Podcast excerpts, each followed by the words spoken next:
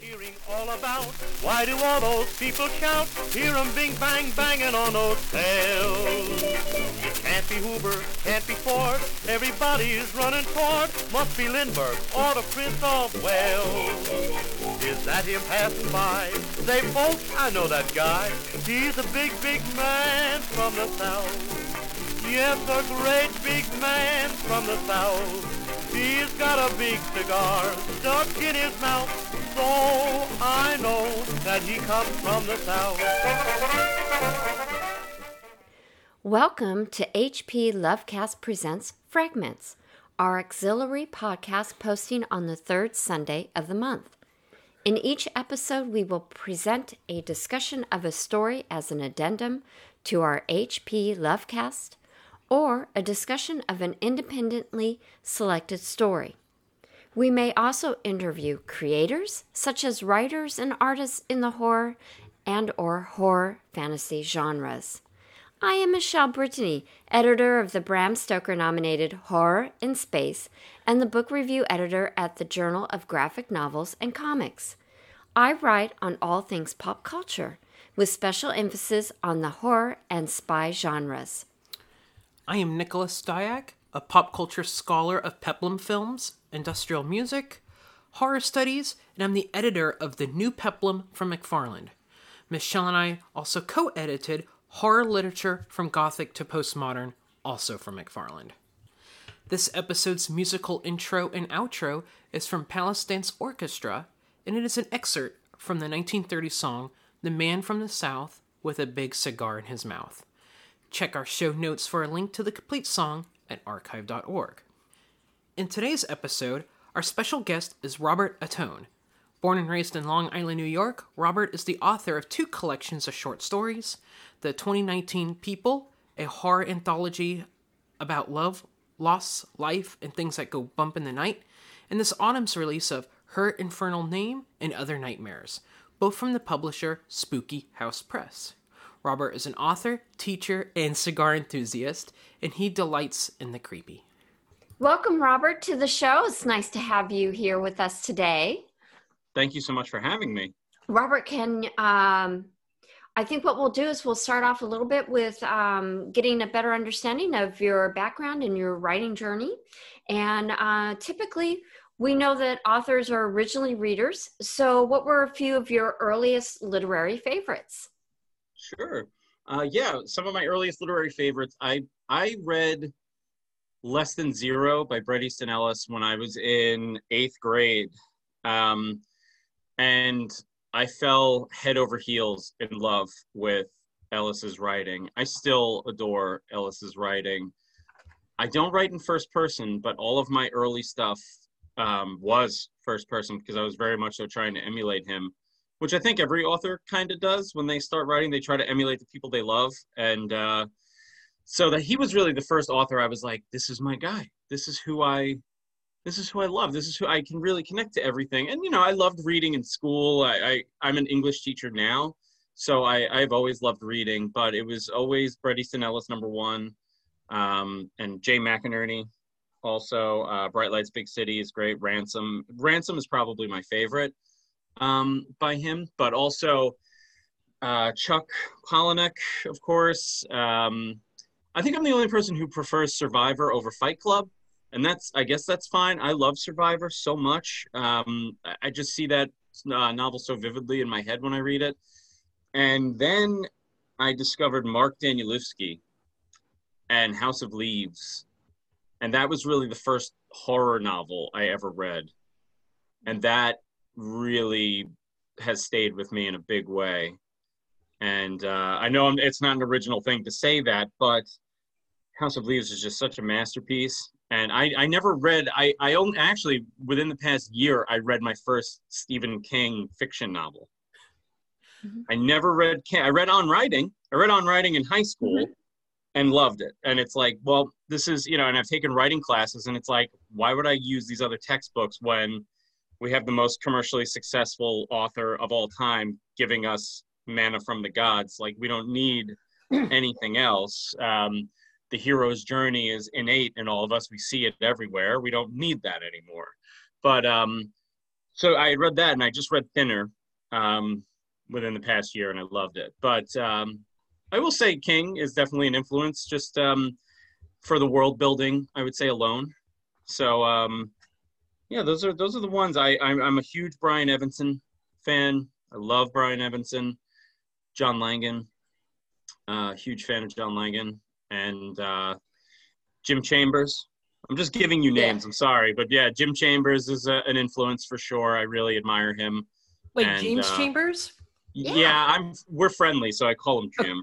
Okay. Sorry. Well, that's, that's- here's the deal. Uh, it could be the King in Yellow Chambers, or it could be, Right. you know, Engines of Sacrifice Chambers. Just want to make sure because uh, we, we all know uh, James Chambers, uh, Kolchak and everything. He's an awesome guy. Yeah. Oh yeah, yeah. He's he's awesome. He actually got me into the HWA. Uh huh. So Okay. um, very cool. And uh, he's in my. I, I shouldn't say he's in my super secret critique group. So Ooh, okay. All right. Well, since those are some, you know, literary favorites and literary influences, what about films? You know, what are you into and what do you uh, Mhm. derive from yourself? I think uh, when it comes to, I, I was very lucky. My parents didn't withhold anything from me growing up. I wasn't like sheltered and like only watch Disney. Like I actually hate Disney. Um, but I like The Mandalorian. That's about it. So, I, but you know, other than that, but I I didn't watch. You know, of course I watched children's stuff too. But you know, I would watch Forbidden Planet, which is my favorite movie of all time. Mhm. Um, and then, of course, later on, when I became older and read uh, The Tempest, I was like, wait a minute, these are the same thing. Um, so I love that. But, uh, you know, my parents exposed me to Godzilla 85, which um, I will always hold in my heart as my favorite Godzilla movie because it was like the first one that I really saw. Um, Halloween uh, was one of my dad's favorite movies. And I, I, grow up, I grew up and I live on Long Island. We stay away from the water because of Jaws. Uh jaws was you know that was that was kind of uh formative for me. I still don't like the beach. Um i I don't think i'm ever going to like the beach. But uh the exorcist things like that. I really i gravitate more towards the 70s era of horror the stuff with nuance. Um i i just i love that i love the creeping dread of Were you into like kind of 70s grindhouse horror then?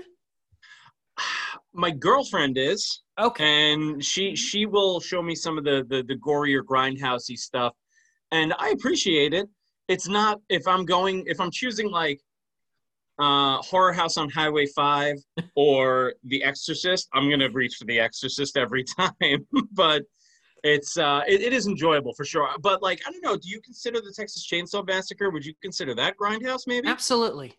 yeah i It- i mean i do love texas chainsaw. It, its its roots are definitely in exploitation and grindhouse, but it's also one of those few grindhouse films that's had decades of reevaluation and reappraisal that it kind of blurs the you know once you kind of reach that kind of uh level of reconsideration grindhouse all of a sudden becomes a dirty word to use on such a film like that and i don't necessarily agree with that it's its roots are firmly grindhouse but Mhm. um Yeah. just, just curious Yeah, and and you could also, I guess, you could make that. Um, you can make that really that argument for just about any horror movie if it has connections to Grindhouse in some way, not just Texas Chainsaw, but you could certainly look at like Black Christmas.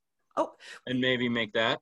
or you know it's a funny thing uh if you go on like wikipedia and look up like what would be considered classic legendary horror films like john carpenter's the thing almost Mhm. every section at the bottom of wikipedia will have like a critical reception section and all these films will all say when this movie came out everyone hated it it was Yeah. terrible no one liked the way it shot and then they'll have that paragraph underneath it subsequent reevaluations say classic one of the greatest films ever made and you see that for the thing and black Yeah. christmas and texas Yeah. chainsaw massacre and so on and so forth It's true, and and especially the thing. It's so weird to think like, how did people not go completely bonkers for that movie when it came out? I mean, I wasn't. I, don't know. Like I I had watched the thing, both versions of the thing growing up, and I loved both equally. I love the uh, the thing from another world is very clearly a masterpiece, but John Carpenter's The Thing is also very obviously a masterpiece. So to me, while they're while one's technically a remake of the other, and I will even go a step further, I like the 2011 The Thing, also the one that serves as a prequel to John Carpenter's, because the director's intention was to do everything practical, and Universal undercut him and said, no, it's cheaper to do it with computers. Mm-hmm. So I really admire a filmmaker wanting to do the right thing and actually turning out a very solid remake or prequel, whatever you want to say. So you have three movies of the thing. All of them, well, two of them are like perfect, and one of them is very, very good. Mm-hmm. Did, did you ever see? It came out about maybe three years ago. Movie called The Void.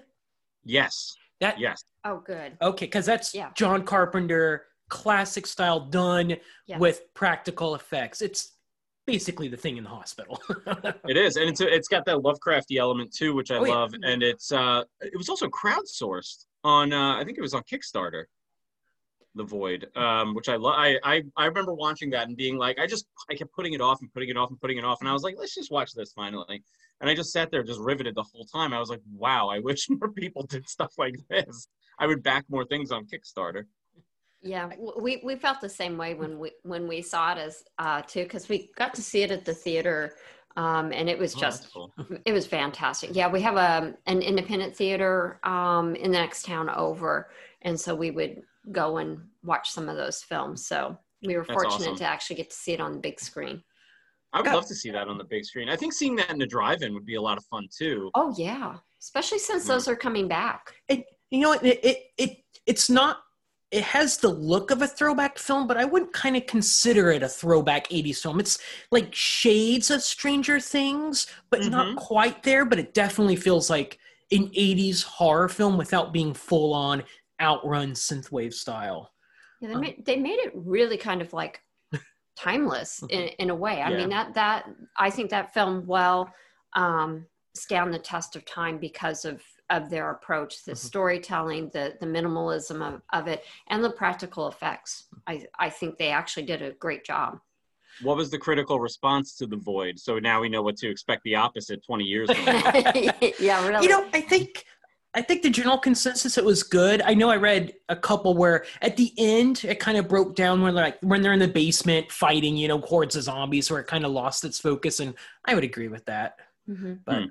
I, I always think of like I, I always try to remember you know what what are the movies we're going to be talking about 10 15 20 years from now and i'm still waiting and this is like a total weird aside but i'm still waiting for people to come around on Reign of fire the dragon movie with christian bale and uh, matthew mcconaughey. Do you remember that movie?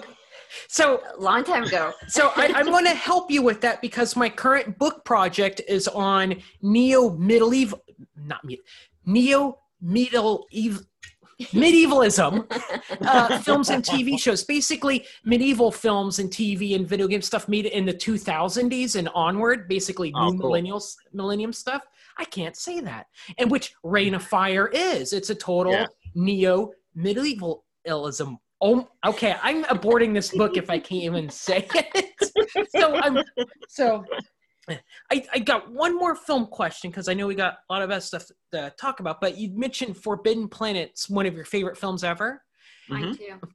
Have you oh, seen uh, the theatrical version of by play? I mean by play, Return to Forbidden Planet.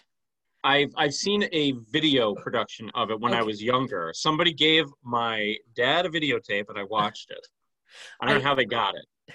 I love it. I mean, I saw a production of it over in uh, uh, near uh, LA. What Santa Clarita? Santa Clarita. When I was being interviewed yeah. at that one store. I, I never like you know in that Rocky horror fashion never laughed so much to see Forbidden Planet retold with surf rock music.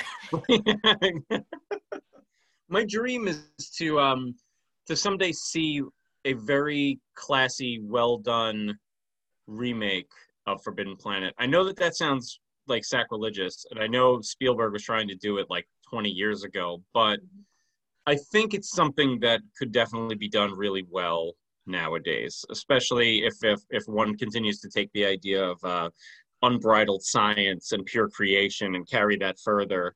Um, it, that's still fertile ground to play with. Like I, I love that. I, I think it's such a, a, a creepy idea, and uh, it could very easily be done. I, I would say that the one of the films that I always hope that they'll remake is Soylent Green Yes. because it's been Oh, yeah. so long and now that punchline Yep. uh, could work again. oh yeah, most definitely. Mhm. Soylent Green suffered from t- wonderful idea, terrible e- execution. Um, it It had Charleston Heston. terrible execution. And uh, Edgar G. Robinson too. You can't, you know, off Yeah. the top end. Yeah, definitely.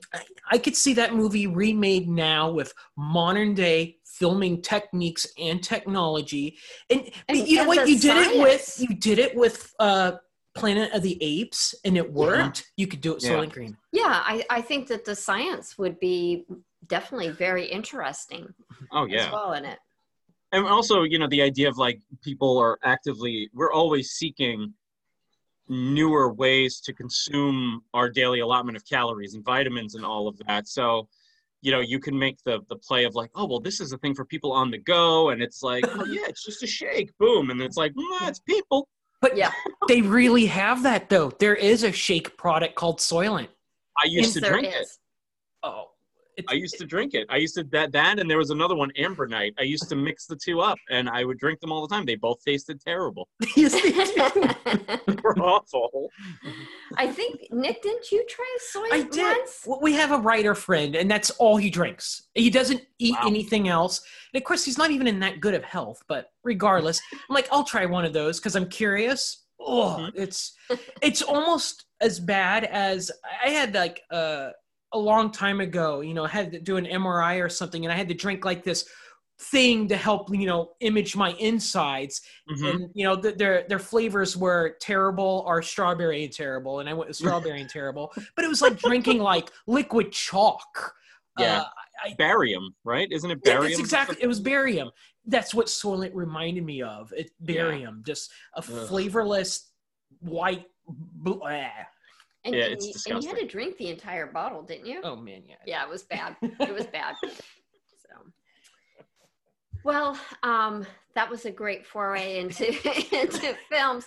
So we'll we'll rein it back in um, and uh, focus in on on the writing. And do you recall when you first started thinking about writing seriously? Um, you know, and was that kind of a gradual process, or you know, was it just this uh-huh. epiphany one mo- one day? Yeah. Uh, I had- I had written um, all through high school and college, and I was very lucky. Right after, well, yeah, right after college, I had the um, the Disney Screenwriting Fellowship for a year and a half, which was a lot of fun.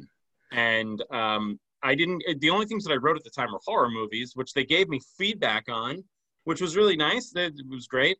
But I mostly was looking at things and punching them up and determining whether or not it, it could go to the next step or whatever. So that was pretty much what that was. So that was it was really cool. It was great experience. And then um, I didn't think I, I had a play that I wrote performed in L.A.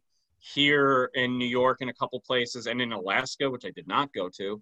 And it was just that was a nice little bit of success that a play that I wrote was performed and then I just went into the private sector as a journalist and copywriter and that was fine until clickbait became a thing. And I went from investigating the Long Island serial killer to being asked to investigate uh, the Kardashians, like to write clickbait articles about them, and I'm like, it's not for me. And uh, then I, I went into copywriting and social media, and then I became a teacher. So um, I wasn't really writing for myself during that time of private sector and teaching work.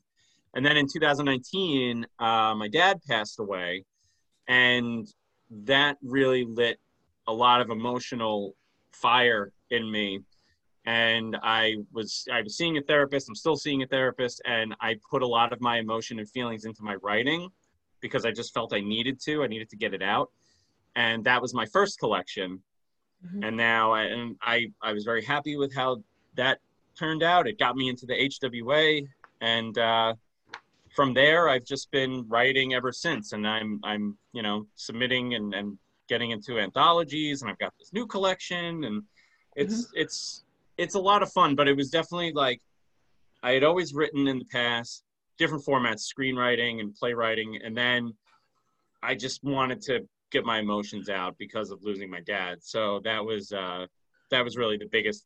You know, that's the worst thing that's ever happened to me, and it's the, probably the biggest moment that's ever happened in my life. And exploring that through fiction was very cathartic. So, Mhm. Yeah, well, that makes sense. Um, what do you think is the burst, the best and the worst aspects of being a writer?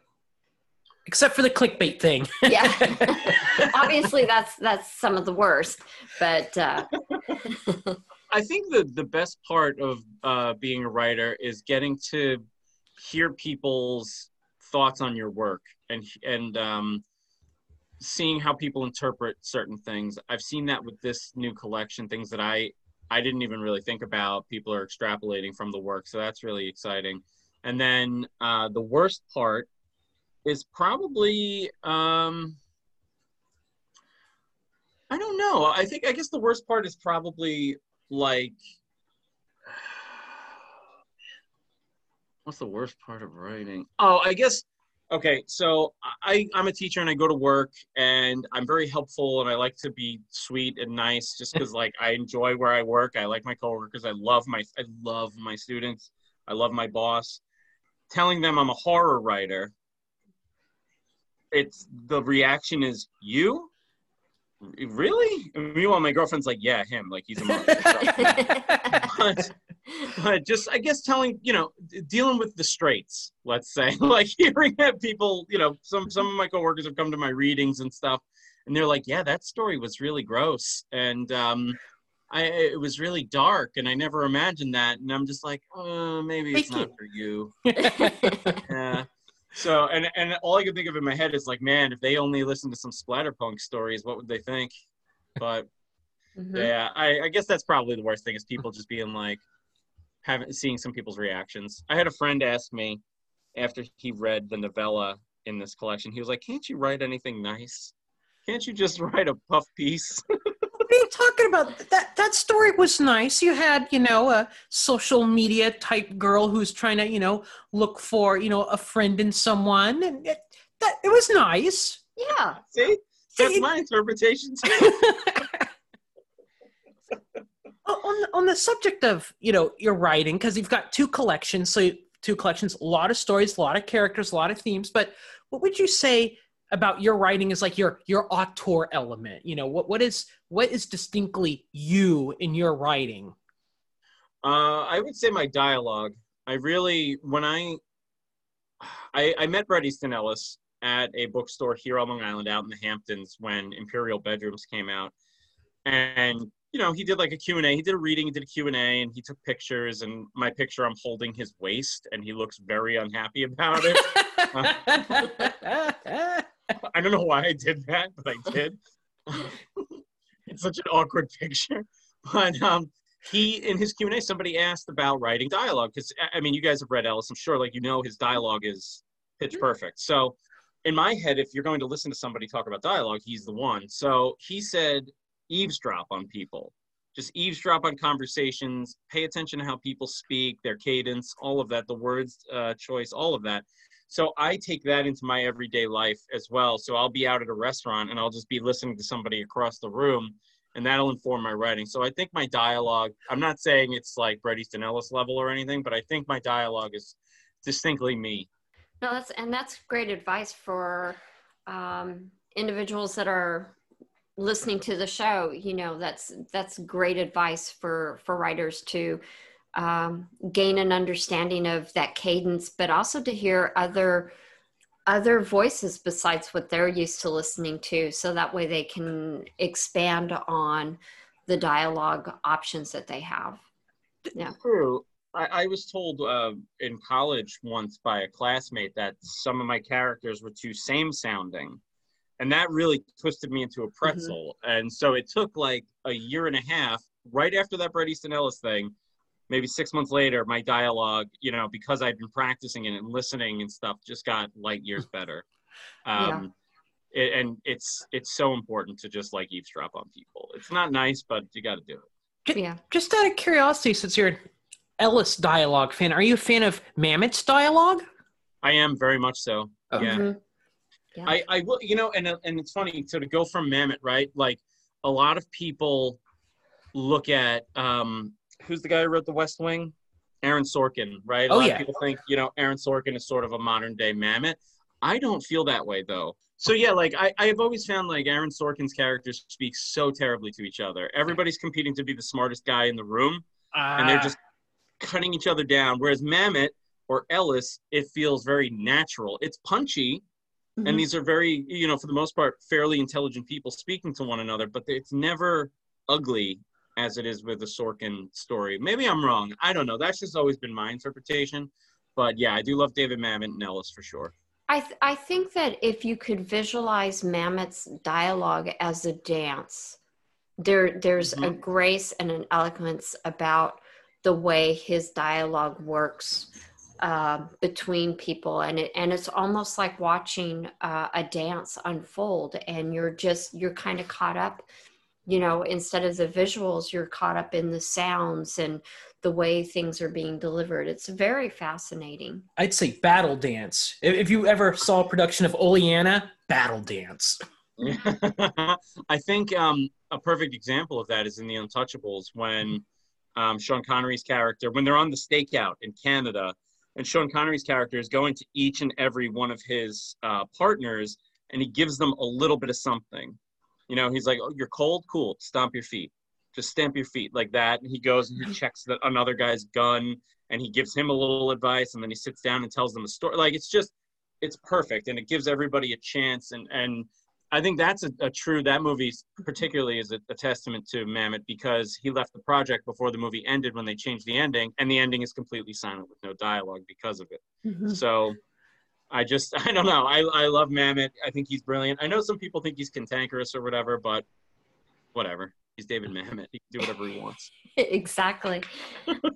So you've mentioned so you've got short story collections, you've done internet writing, and by that I mean the whole breadth of it, journalism and screen uh, writing and playwriting. So is there like any type of writing, be it medium or genre, that you haven't done that you kind of want to tackle next? I uh, I did a podcast about the Long Island serial killer, and I think it would be a lot of fun to do a fiction podcast series, um, similar to the uh, Video Palace, the Shudder Video Palace series, which was amazing. They have a book out that's connected to that now. Um, but something like that, or something like the uh, um, oh my god award that the BBC did. Uh, did you listen to that? No, we haven't. It's the first time us hearing it. Oh, okay. Yeah, it was. Uh, it was called Voices from Gilgo, and uh, it was about the the Gilgo Beach slash Long Island serial killer uh, case that happened here. It's still unsolved. It's actually the reason that Craigslist does not have uh, the classified sex ads anymore, because they they called the Long Island serial killer the Craigslist killer. Also, Yikes. Oh wow. yeah, there there was a movie on Netflix about it called Lost Girls. Um, but yeah, that's a thing. Uh, so I did a podcast about that true crime thing. But I would really like to do a, a fiction podcast. I think that would be a lot of fun. Uh, Video Palace by Shudder is an influence on my want to do that. The Charles Dexter Ward podcast from BBC, um, which I, I thought was incredible. But uh, I would love to explore fiction in a serialized podcast format. It is kind of amazing how in the past 15 years the concept of podcasting has really grown to its own media that people are really doing some uh, not just interviewing or anything but to explore it as a, a viable dramatic format I agree. Um, there's a, a, a podcast did a, a an audio play version of one of my stories, and I was like, this is the only way that I could ever see this story now because he just took my material and just elevated it so beautifully with his narration and his his vocal work. Um, I was just really floored by it. So to see, and that's a one man operation doing that. It's just so impressive to me, and and I know um, it's not easy certainly to to produce a podcast like doing it all yourself is difficult and it's not you know the two of you and everything it's not easy it's Mhm. time consuming and whatnot but i think when it comes out excellent it stands you know head and shoulders above so many others I, I would agree with that. I, I think your podcast idea sounds really fascinating. Um, that that would be a definitely a good one to explore. Um, I hadn't ever heard of the Long Island uh, Killer, Craigslist or Craigslist uh, Killer, so definitely have to take a look into that. I'm always fascinated by that. I, I really love true crime. Oh, so, nice. Um, but um, outside of your writing craft, what what do you think is the most useful skill that you've learned from being an author? I think research. I've gotten very adept at research. Um, you know, being a teacher obviously helps that too, but I love the research process of writing. And I actually especially love the revision and editing process of writing. Well, I know a lot of people don't. I don't really, I mean, to me, I don't get why, but I think um, really being able to research and dive in and uncover some weird stuff, that's a lot of fun. And that really informed the novella in my collection. I, really went deep into the the ancient Goetic teachings, the Lesser Key of Solomon, and stuff like that. And um, my editor Lewis is he is Catholic, and he was like, "Are you going to be worshiping like deities from beyond the veil now? Like, do I have to worry about you?" Uh, and I was like, "No, but it is cool, man. Listen to this." yeah. Yeah. Um, but I, I, I love the research process. I'm actually I'm doing a lot of research now. Um, on I'm working on my first horror novel. I'm I'm I'm in second revision on a YA novel, but after that I'm starting my first full length horror novel, and I'm going to work on a novella at the same time. So I'm I'm in the research stage of the novel right now. Great. So we'll have to chat a little bit that, about that a little later in in our conversation. Um, I'm always curious because I I have a real problem with like basically stopping the research and getting to the writing. so um what have you found to help you to kind of get over that as well? And you know because we can get lost in the rabbit holes and things like that. So how do you as a writer get over that? I think when i find myself in a totally different section of what i was looking into that's when i'm like all right we're done here. Um, you know, for example, like it, there's a story that references Dagon in my collection, and you know, in in researching Dagon and and you know, rewatching the movie Dagon and rereading certain things, once I started getting into other Lovecraftian gods and other Lovecraftian creations and stuff, I was like, that's when I knew I needed to just kind of navigate back and really kind of focus on, you know, the aquatic elements and stuff like that. So mm-hmm. uh, that's when I knew. So I, for me, as soon as I start navigating away from something that's totally disparate to what I started with, then I know I'm in trouble. Mm-hmm. Yeah. And you know, with the pandemic, um, now you're you're actually back teaching at the school. Um, but for many people, they're still um, shuttered. Like um, we we're remote workers. I am anyway.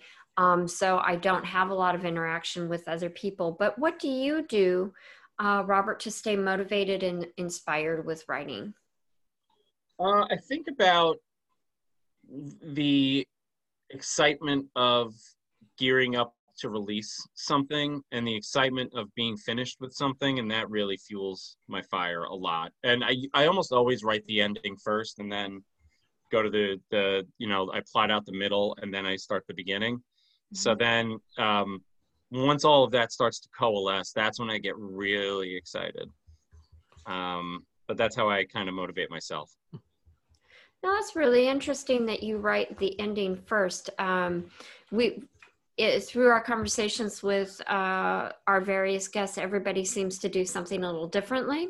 I think mm. you're the first one where we've heard that you write the ending first and then work backwards to to the beginning. So that's very fascinating.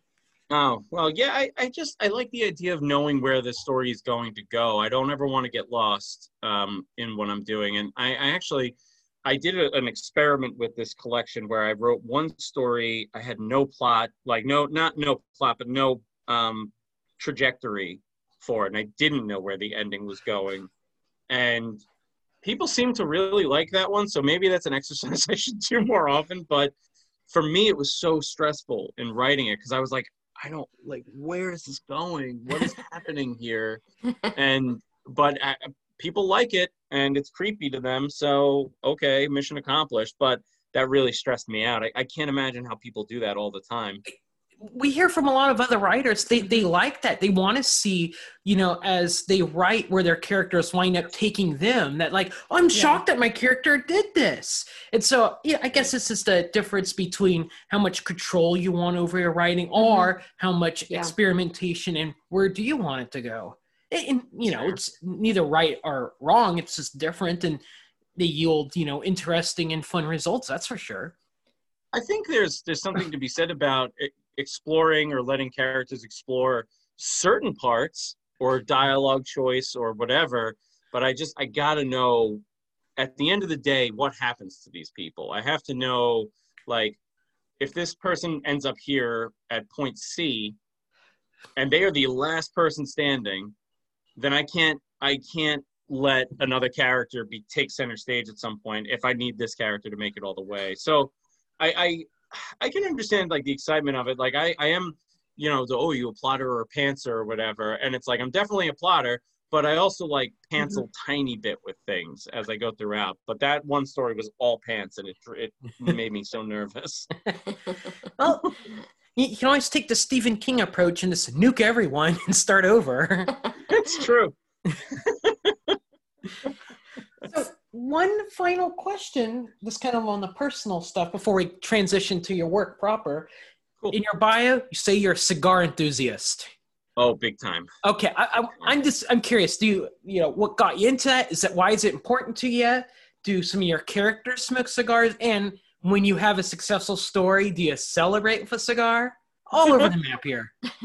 All of that. All of those things. Um, yes when i finish a story that i'm particularly happy with i do smoke a cigar absolutely because it's it's my it's the only vice that i really love like I, you know i'll have a cocktail i'll you know I'll, I'll drink with friends and stuff like that but i'm not like i'm not the solitary writer drinking whiskey and typing away like that's not my style i don't really i'm you know i'm not hemingway so like i i do love cigars i got into them in, right around the, i was exploring wine with a friend. We got very into wine uh, one summer, and we're not like snobs with wine, and I'm not a snob with cigars. Like I will smoke everything. There's certain brands that I just don't like, mm-hmm. and I've I've maybe had one cigar from their line that I really love, and I, the rest of them are garbage. But when we got into the wine, we wanted to pair it with cigars because the idea is that the bouquet and the smoke dancing on your palate brings each other out. And we really found that to be very much so true. And so we just got very into cigars. That transitioned to whiskey and cigars. I'm not a big whiskey guy, but I, I do. I love there's there's a company called Alec Bradley. They have a, a cigar called the Alec Bradley Gotham Torpedo. That's probably my favorite cigar of all time. It's just delicious. It's got a little bit of a velvety chocolate finish on the tongue. Um, it's You're making me want to smoke. I'm not even a smoker. Okay, Robert. no more time. All right, I'm sorry. I'm sorry. I have enough vices. I, I I have the cocktail vice. I yeah. love mixology. But oh, you know, cool. but but you know, first and foremost, we're, we're film scholars over here, and there is something very I don't know if it's the word is hot culture, but I'll go with it. But something about like a film noir type character or an affluent character or a femme fatale or a pinup or something that's different between when you smoke a cigar versus a cigarette and it, mm-hmm. it conveys something you know it contain yeah. you know conveys something that's maybe more high class more inaccessible something other old worldly i don't know it's the difference between a character that drinks a beer although mm-hmm. Not true anymore because now now beer yeah, is uh, yeah. you know a huge industry of ipas and but yep. you know a coors versus you know this you know finely rolled uh, cigar. So it, it's just an interesting you know vice that it has a lot of connotations to it. You don't walk down the street and see a cigar smoker anymore. You see cigarette smokers you see vapors but mm-hmm. when you see someone smoking a cigar it stands out. There's you, you want to ask them something it, it communicates something yeah. it does and, and, when you think of um, you know some of the classic villains of literature you think of tom buchanan from the great gatsby and he is almost constantly smoking a cigar throughout that novel. And they and they were smart to do it in the movie, the Leo uh, DiCaprio movie. Even when he gives one of his nastiest speeches, he's in the middle of lighting a cigar. and Mhm. he is um, he's probably one of the greatest villains. But also, you think like the Kingpin from Spider-Man, big cigar guy. You think uh, you know Lex Luthor, big cigar guy. it's always a bad guy thing. I swear I'm not a terrible person, but I I just love them. I just love the. There's also a lot of beautiful craftsmanship in it as well, and and knowing that it's hand rolled and it's it's a beautiful cultural thing. Um, South American tradition of cigar is just beautiful, and it's it's just I Nicaraguan cigars are my favorite. I just uh, beautiful. It's Mhm. just wonderful. I feel like when you when you see somebody smoking a cigar, you know that they are. It just sets them apart because you know it's a very, it is a very purposeful thing, and Yeah. that you know they're going to know more about their cigar choices than if somebody picks if you see somebody with a cigarette that anybody could pick up. So, yeah, Yeah. definitely. What you, what you just said there applies to women who wear seamed stockings. Oh, okay. Oh, Absolutely. Yeah. Mm-hmm. It's and it, it, cigars are also a, a solid time commitment. Um, you know, you're gonna you're gonna need to allot at least an hour for your average cigar. That's how long it takes. You know, you don't Yeah. want, and it's also very poor etiquette to snuff it out. Um, you can't if you need to go somewhere and like, oh, I can't do this anymore. You're not supposed to snuff it out. Very poor. You're not supposed to walk and smoke a cigar. Very poor etiquette. Interesting. Um, I will mention one other person uh, or one other movie where I remember there being a cigar, and that is actually another uh, Leonardo uh, role in The Hateful Eight. His character smoked cigar as well. I thought That's you were true. going to say Dana Carvey and Master of Disguise. No, because I haven't seen that one. Don't. and it's and uh I'm, I'm trying to think too it, it- like there's always and it, i mean my favorite piece of media of all time is watchmen by alan moore and Mhm.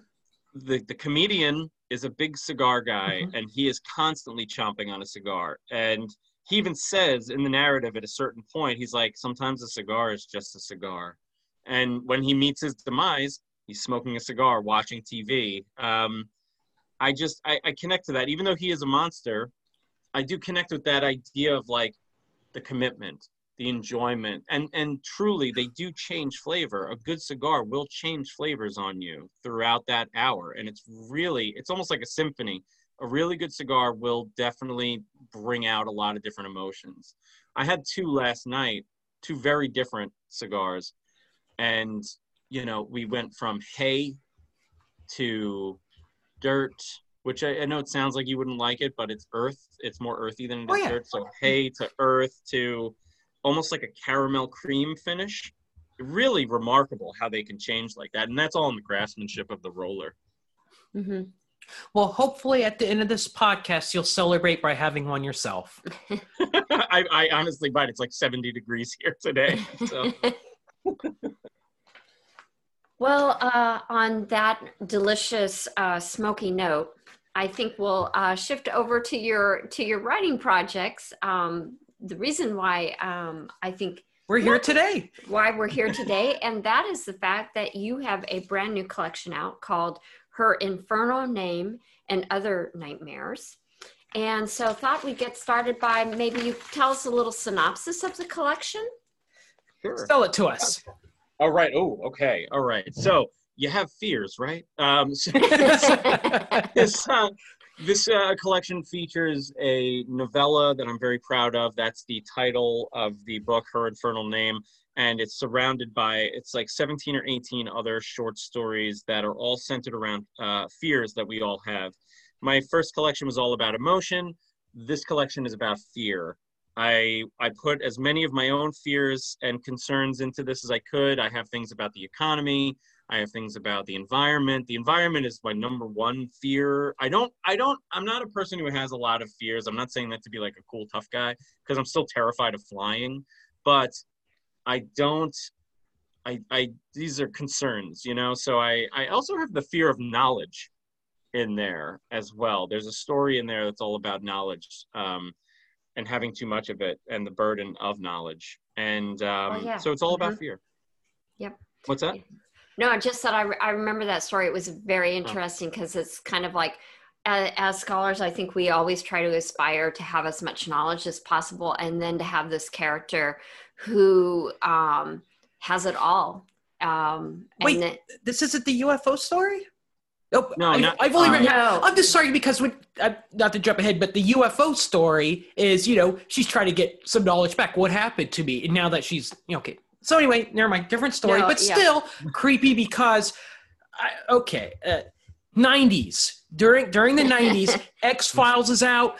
Fox had sightings. I was, you know, like 12 year old kid. I lived and breathed UFO stuff. I lived in the boonies in Washington. That was the one thing that, you know, Dracula, zombies, monsters, whatever, didn't scare me. My scary thing was getting abducted by a UFO. oh, the fire in the sky. Fire in the Oh Sky is like the most scariest film still.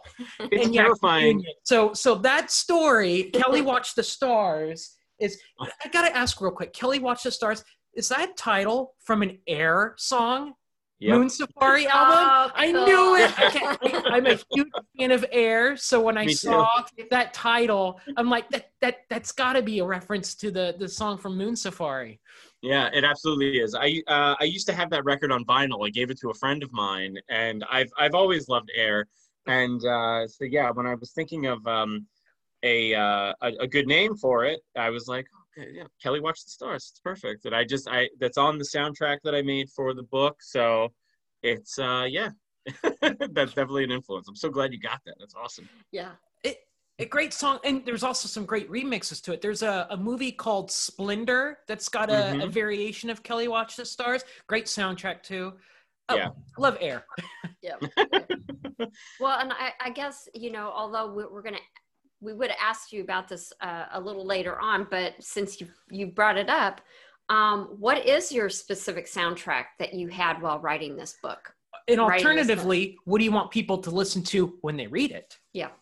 I really uh, was very the the needle drops that I reference in the book or in the collection are important, but I also emotionally I think listening to uh, pseudo echo his eyes, uh, which is from one of the I think it's from Friday the Thirteenth Part Five. Um, that song is featured in that movie, and that was just the song that I had playing a lot while writing it.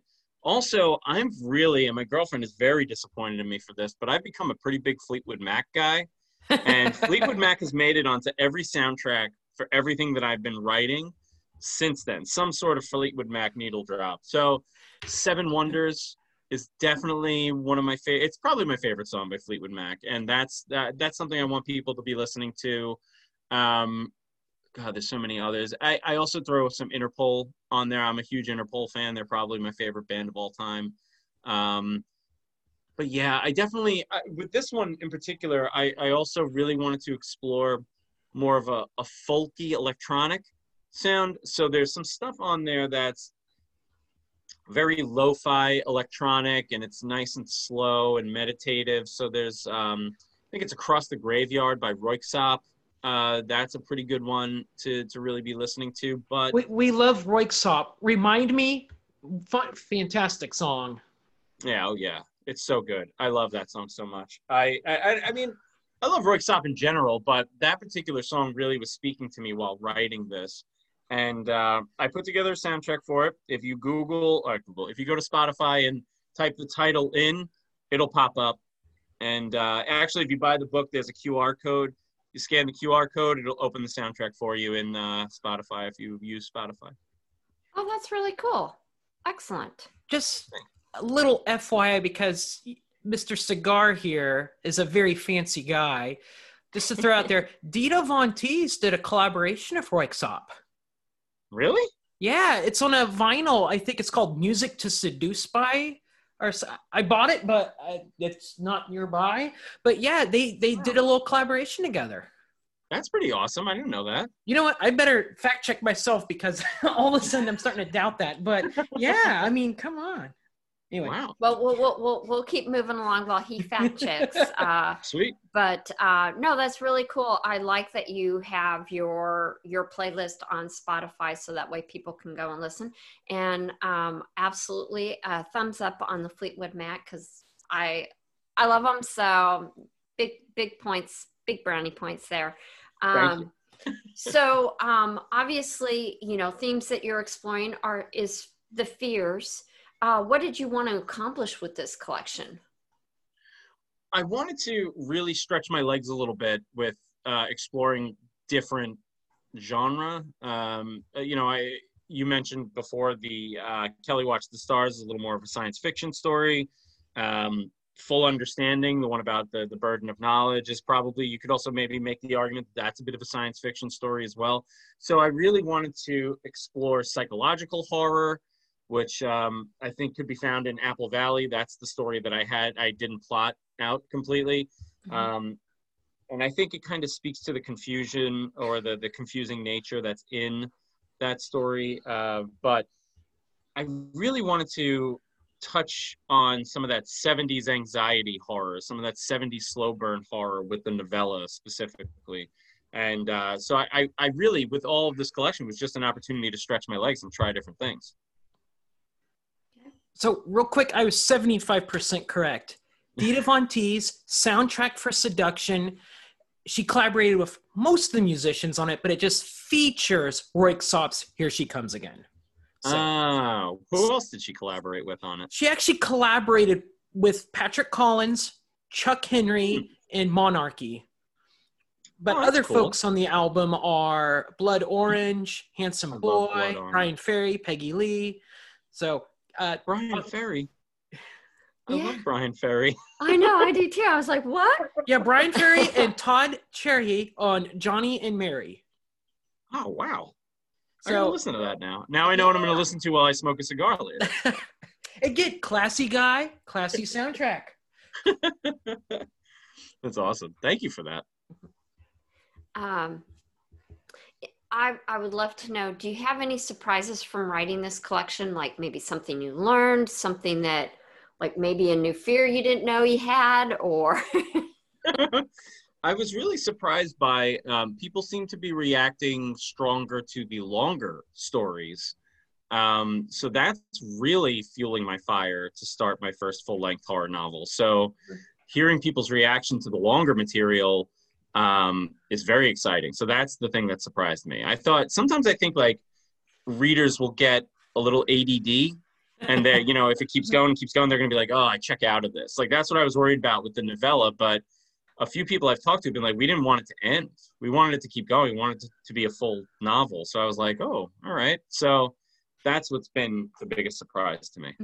You know, it's funny because conversely, because Michelle and I have been talking about the stories we have read, she really loved your super short three and a half pager about the flyer. Then I haven't read that one yet, the, but the sugar bowl.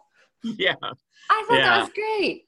oh thank you i uh that one was fun yeah i like um that's actually inspired by an actual sugar bowl that my uh, girlfriend's aunt has so yeah It, well, it, it definitely felt realistic as far as like all the visuals I could immediately key in. And just being from the perspective of the fly was just like, it was refreshing. Um, I also actually, um, literal fly on the wall. a literal, but um, I liked your your take of a different kind of ghost story with all the monsters in support. Um, Oh, thank you. know the rabbi and um, his wife, the ghost.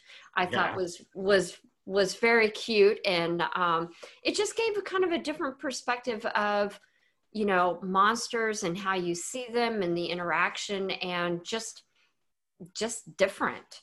Um, I think one of my there there's one that I cringed on and and I and I have to ask if you've had this personal experience. And it was from uh, your short story you can't uh, you can't walk it back.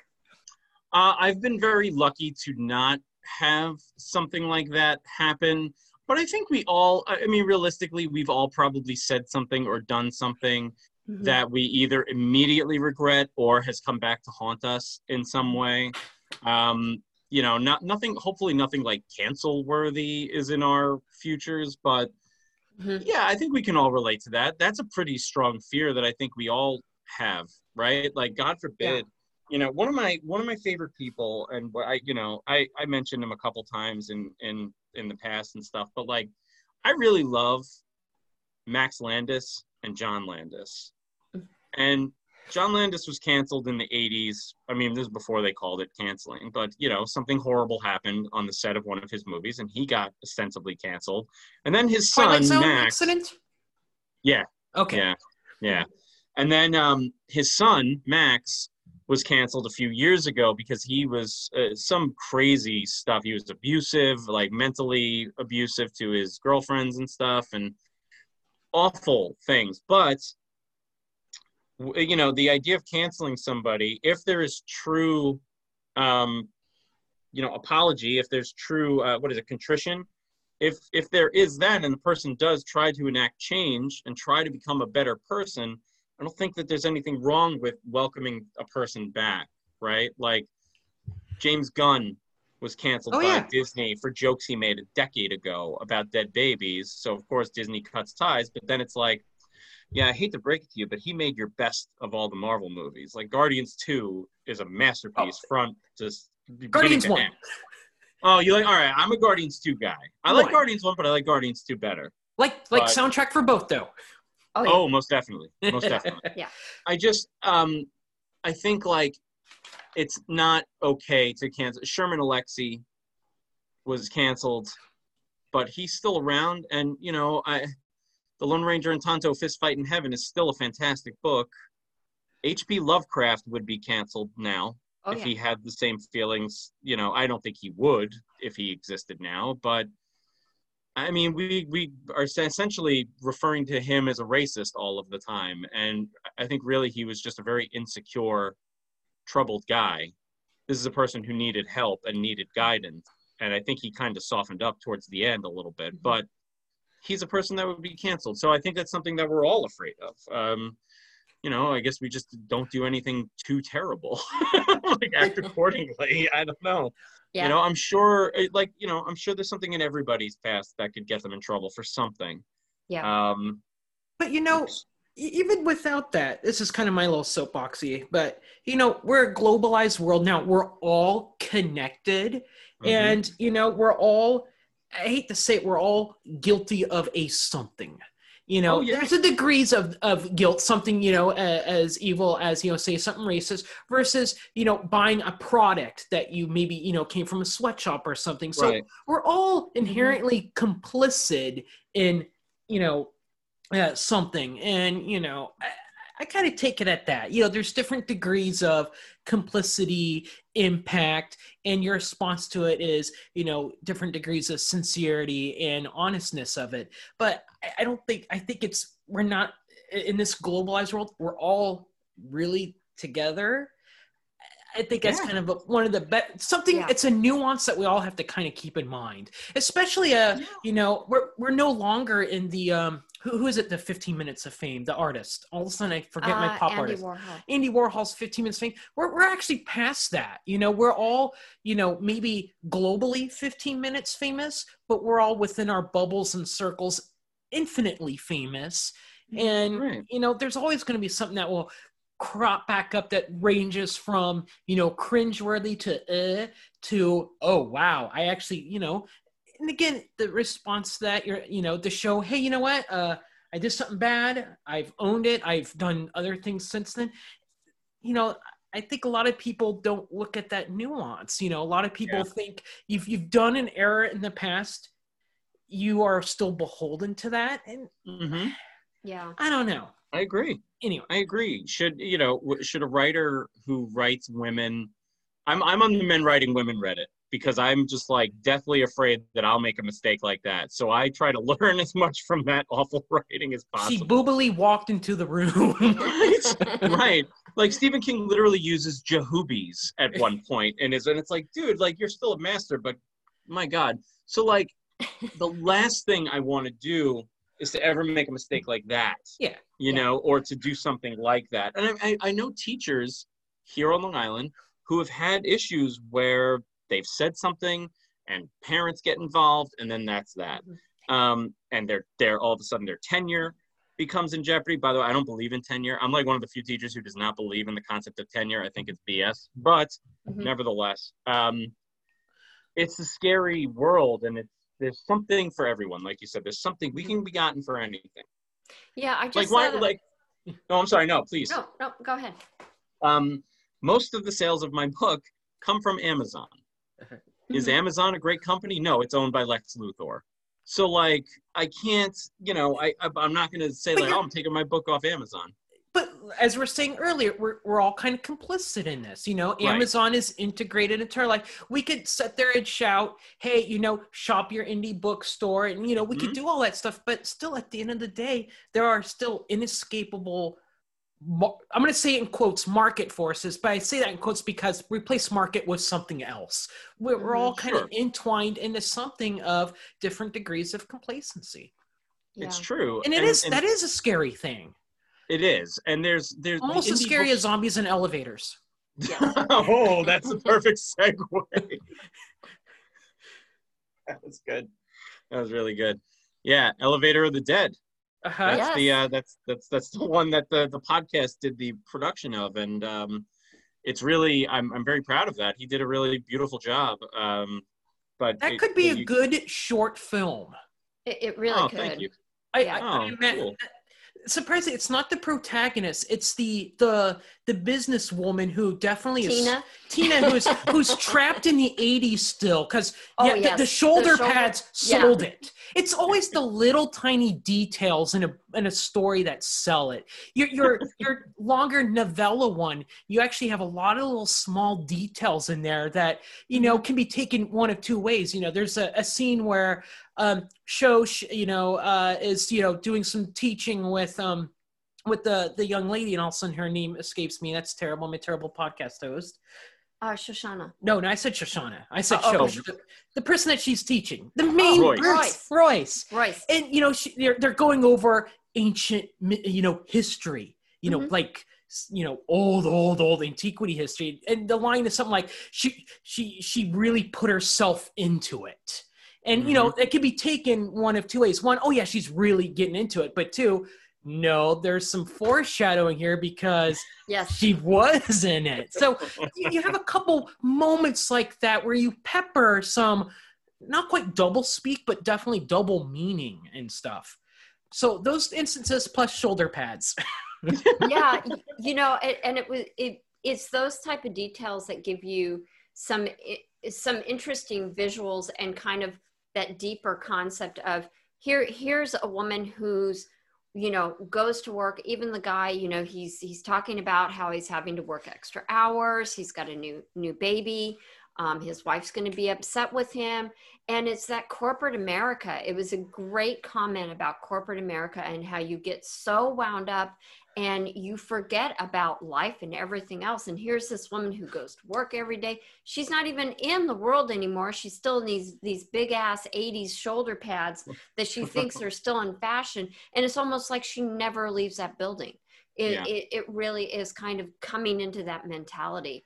And those are, like Nick has said, you know, it's those little details that give you those little kernels to keep thinking about that flesh out that story without really telling everything you know throwing out all your little darlings in there to you know which we all all struggle with is that Yeah. you know how much research how much knowledge do you give how much do you kind of nod to and let your reader pick that up Yeah, Yeah.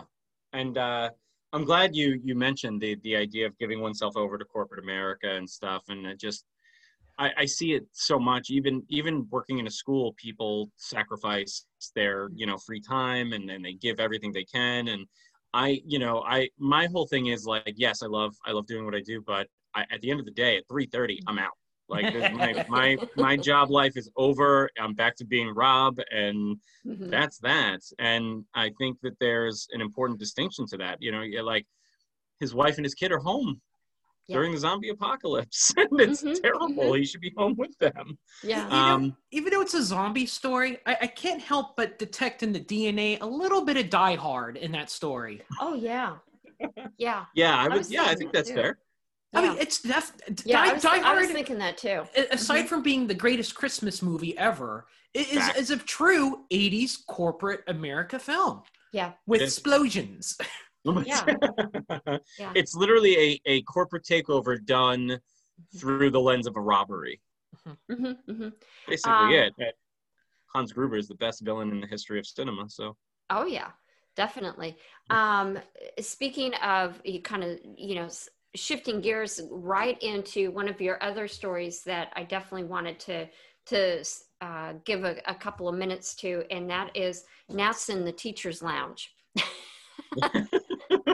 so, kind of speaking to yeah. you know, giving yourself over uh, to your career and you know going past your your expiration date um, was definitely uh, that was a great story. Definitely yeah, thank you. def- very much enjoyed that. And i thought yes and he's a teacher. Let's see how much of this how much well, is he the... talking about real life in that one you know? So quite a bit um, so I, I I worked with I, I did a leave replacement in a, in a district here on Long Island on the East End, and the the villainous character in that story, Mrs. Macaulay, is very much so based on her. Um, she was a woman who refused to help our special needs students. Um, she refused to do extra help. She refused to do much of anything. So I took it upon myself to do as much extra help as I possibly could, mm-hmm. and she would get mad at me about it. But my approach to teaching is if my students need me, it's my job to help them. Mm-hmm. So I don't get it. So she was a monster, and she had been teaching for about 35 years at that point. In New York, you can retire after about 25 comfortably. Mm-hmm. She was 10 years after the expiration date. She's still teaching now, and that was two years ago. So she's 37 years in time for her to go. and so I wanted to create a villain based on her because mm-hmm. she was a monster. Um, and uh, yeah, they, when you start teaching, they tell you don't go in the teacher's lounge. Don't spend time in the teacher's lounge because it's where all the toxicity is in the school and it's all the negativity. And unfortunately, when I was working on this collection, uh, the teacher's lounge that I was spending time in did have a gnat problem. Uh, it was disgusting, and and normally like and, and the custodians in this particular school just did not do a good job. The school I'm in now, our custodians are literally the best. I they're they're kings to me. But um, these guys did nothing about the gnat problem, and I, unfortunately, I had to spend a lot of time in there. So I was getting a lot of the toxicity from the other teachers, and I just channeled it into that story as much as I could. Mm-hmm. But um, yeah, gnats, ugh, they're such gross little ugh, I don't I don't even know how you they came in there. It mm-hmm. was so mm-hmm. gross. But hopefully it's not what happens in the story that drew them. Well, um, we've talked uh, we've touched on a number of of the stories in the collection and would love to to ask what do you feel is the standout story that you'd recommend readers you know read first as a way of kind of hooking them into the rest of the book and by extension your writing at large Mm-hmm. Okay. Uh, I think that um, the final story in the collection, Miscellaneous Ephemera, plays with a lot of uh, a lot of themes and a lot of concepts that I'm very into, and and living. Eh, I'm living in that space a little more right now with the things that I'm I'm working on. I also think um, the novella is one that I'm I'm particularly proud of. I really I really love uh, her infernal name in there, and so I would say that either the the novella at the front or the miscellaneous ephemera on the uh, back end. I think both are stories that I think would hopefully hook uh, a new reader. Mm-hmm.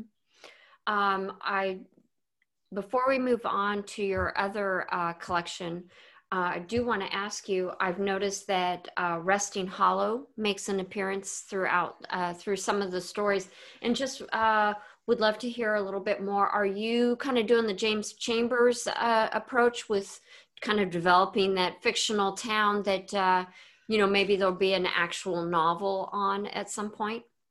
Yeah, uh, I'm definitely doing that. I, I love the idea of my own um, sandbox that I could just keep playing in. Mm-hmm. And Resting Hollow is very much inspired by Sleepy Hollow, which is my favorite place on the planet. Um, I, have been going there since I was a child. My dad's family is originally from that area. Um, so I've kind of got it in the blood a little bit. I also really love Washington Irving. So I wanted to create kind of um, my own version of Sleepy Hollow in sort of like the Westchestery area of New York. um, which is like my dream place to live. I can never afford it. It's like 900 grand for a house on the low end there. So that's out of the question. But um, it's just, I love the idea of living in a town where there's so much folklore and there's so many different things. Long Island, I'm very lucky here. We have uh, very strong Native American tradition and folklore. We have um, sort of Dutch folklore here. We have Italian folklore here. It's it's very mixed, and Resting Hollow is very much, uh, very much so borrows from different things on Long Island. Um, you know, you guys know the Amityville Horror obviously took place here, and um, it's that's very much inspired by Native American folklore as well. Uh, you know, they they attributed a lot of that to what happened uh, there.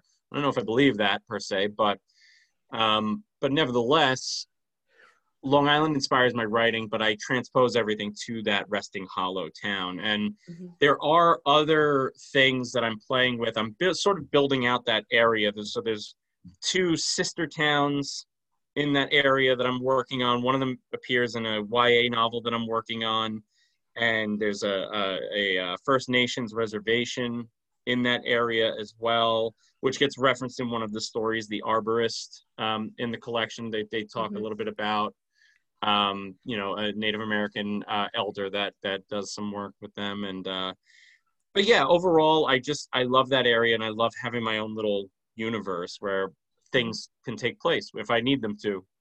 Well, yeah. Let me ask this: what what sort of challenges are obstacles or things do you have to deal with when making your own kind of fictional geography. And I throw this out there that, you know, all the more iconic fictional geographies were either A, written and created in pre internet times, or B, if they've been created after internet times, their settings are pre internet times. You know, it's like, you know, to have like a, a Miskatonic or, you know, Stephen King's, you know, Castle Rock or, you know, even, uh, uh, uh, William Pug, Pugmire, you know, he has mm-hmm. his area in Cascadia and stuff. You know, these are like we were talking a little bit earlier about interconnectivity and whatnot, but you know, these are all you know towns that are dissociated from everything else. It's like if you go back and watch like Phantasm two and three, you know, there's these abandoned towns that you know could not really exist nowadays. I guess so. I guess that's kind of my question to you is is you know in a post internet post all connected thing you know how is that is that a problem for you or is that something you actually incorporate in or not an issue no i don't i don't find it to be much of an issue i i do in terms of you know building the actual town i do have the town's layout in my head. I should draw it out really. If i was a better author or a smarter person i would draw out the town myself uh, just so i know where everything is and the general uh, geographic location of certain things. But I do I don't worry too much about people thinking it's you know searching it up or, or finding it online. I, I was listening to an interview where an author I think it was um, I can't remember who it was, but she was talking about how she's created a, a literary uh, universe as well. And her editor was like, I can't find where this is. What, like, I keep typing in, I'm like, where is this? It's in Seattle or outside of Seattle. She's like, I made it up. It's fake.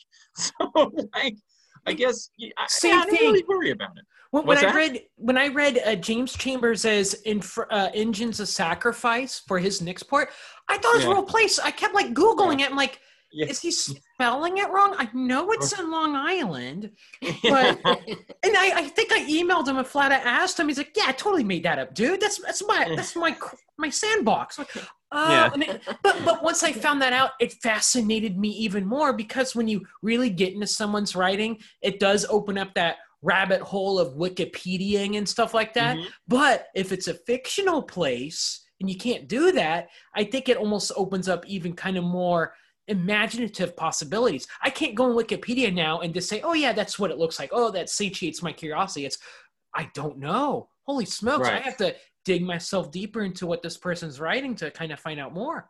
And have you ever, oh, I'm sorry. What were you going to say, Michelle? I was just going to say that's actually kind of nice because even though you can be in a technology uh, time period, the interaction has to become a non-technology yeah. uh, reaction to the that locale which is actually you, very interesting. Like, And, and it's actually perfect that you said it because this uh, I'm going to ask you guys a question. It piggybacks off what Michelle was just saying.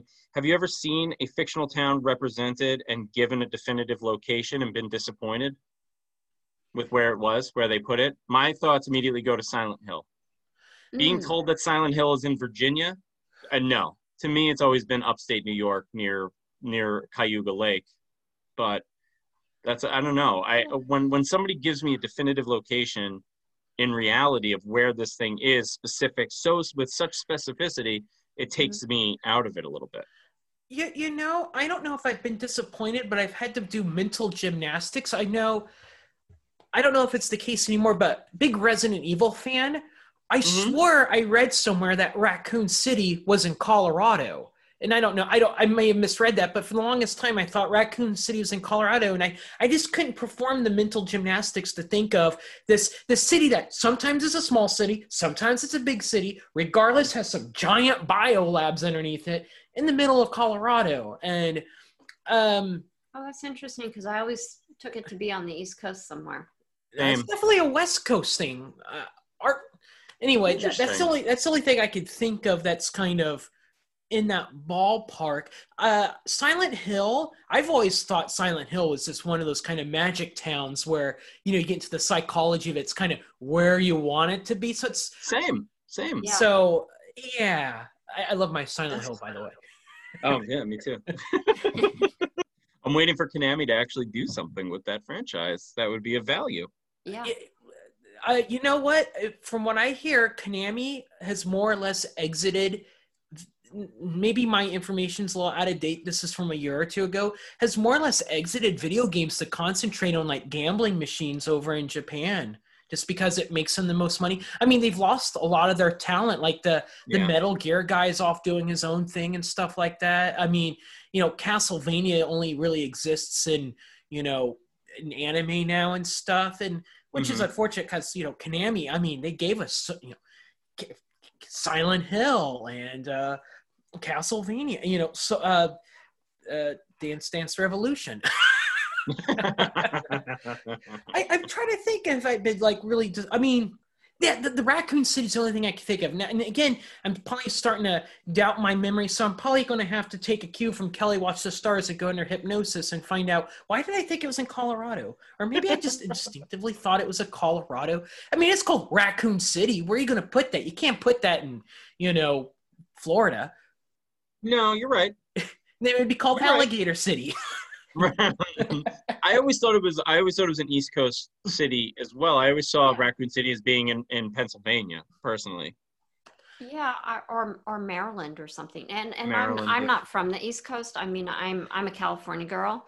So, um, you know, I think I think for me if there was a fictional town that was set in the West Coast somewhere and then I realized, you know, I probably would be kind of disappointed as well.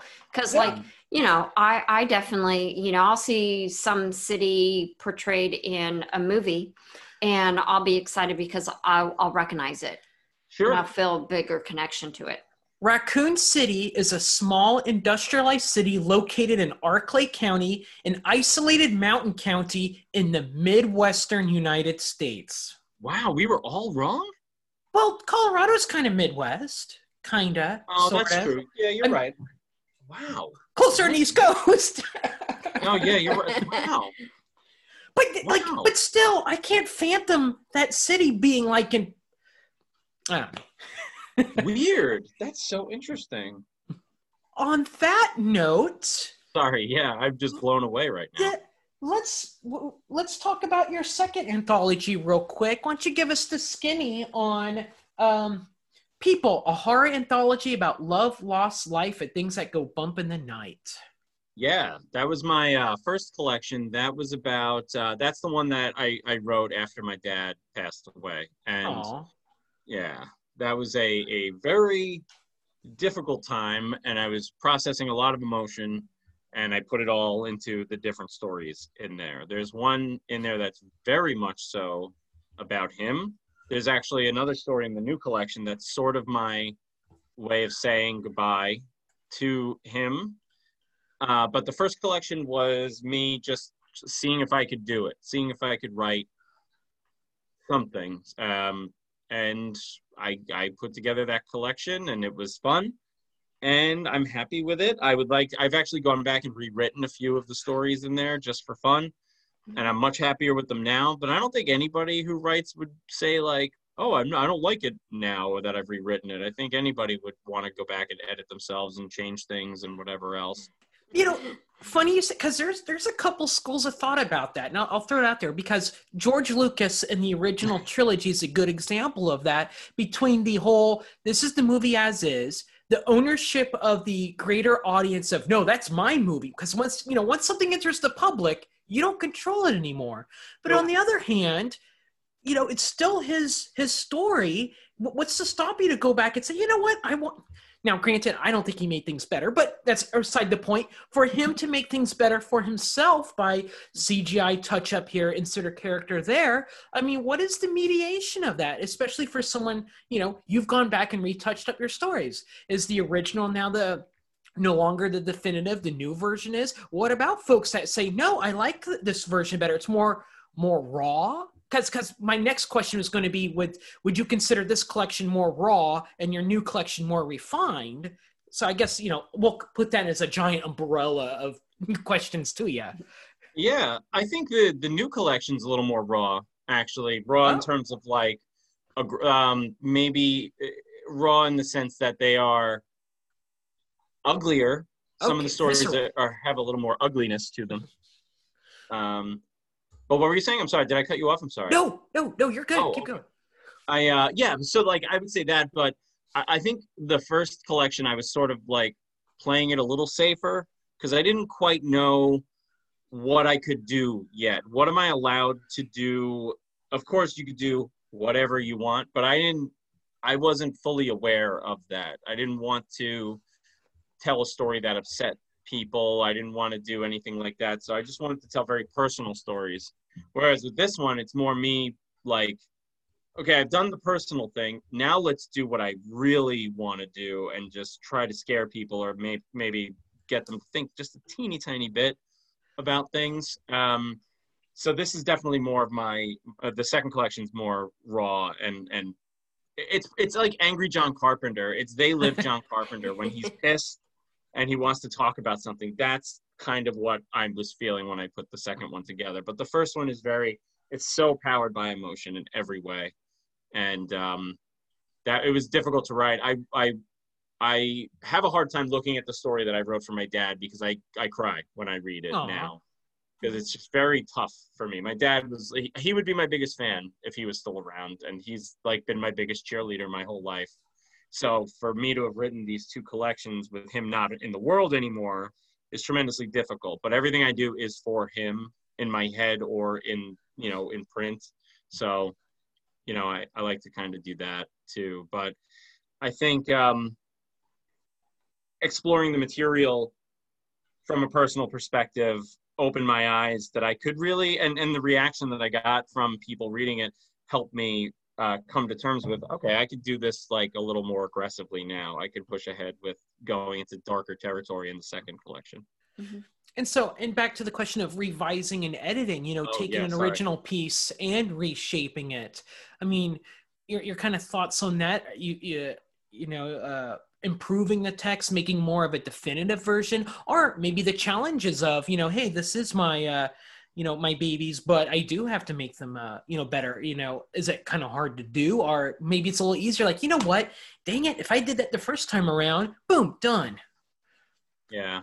I think uh if somebody was was to say you know oh hey this is what i had first. I like this better than what you've done to it mm-hmm. i'd be very okay with that. Like whatever i do once it's out in the world it's not mine anymore like we just kind of said right? Like people take ownership of certain things. Like if alan moore was to go back and change watchmen now i would probably i would still buy it because i'd want to see what he would do. It will never happen but i will always have i'll always have my original. So if i were to change a story which i have one of the stories that i is in the first collection is called what would batman do?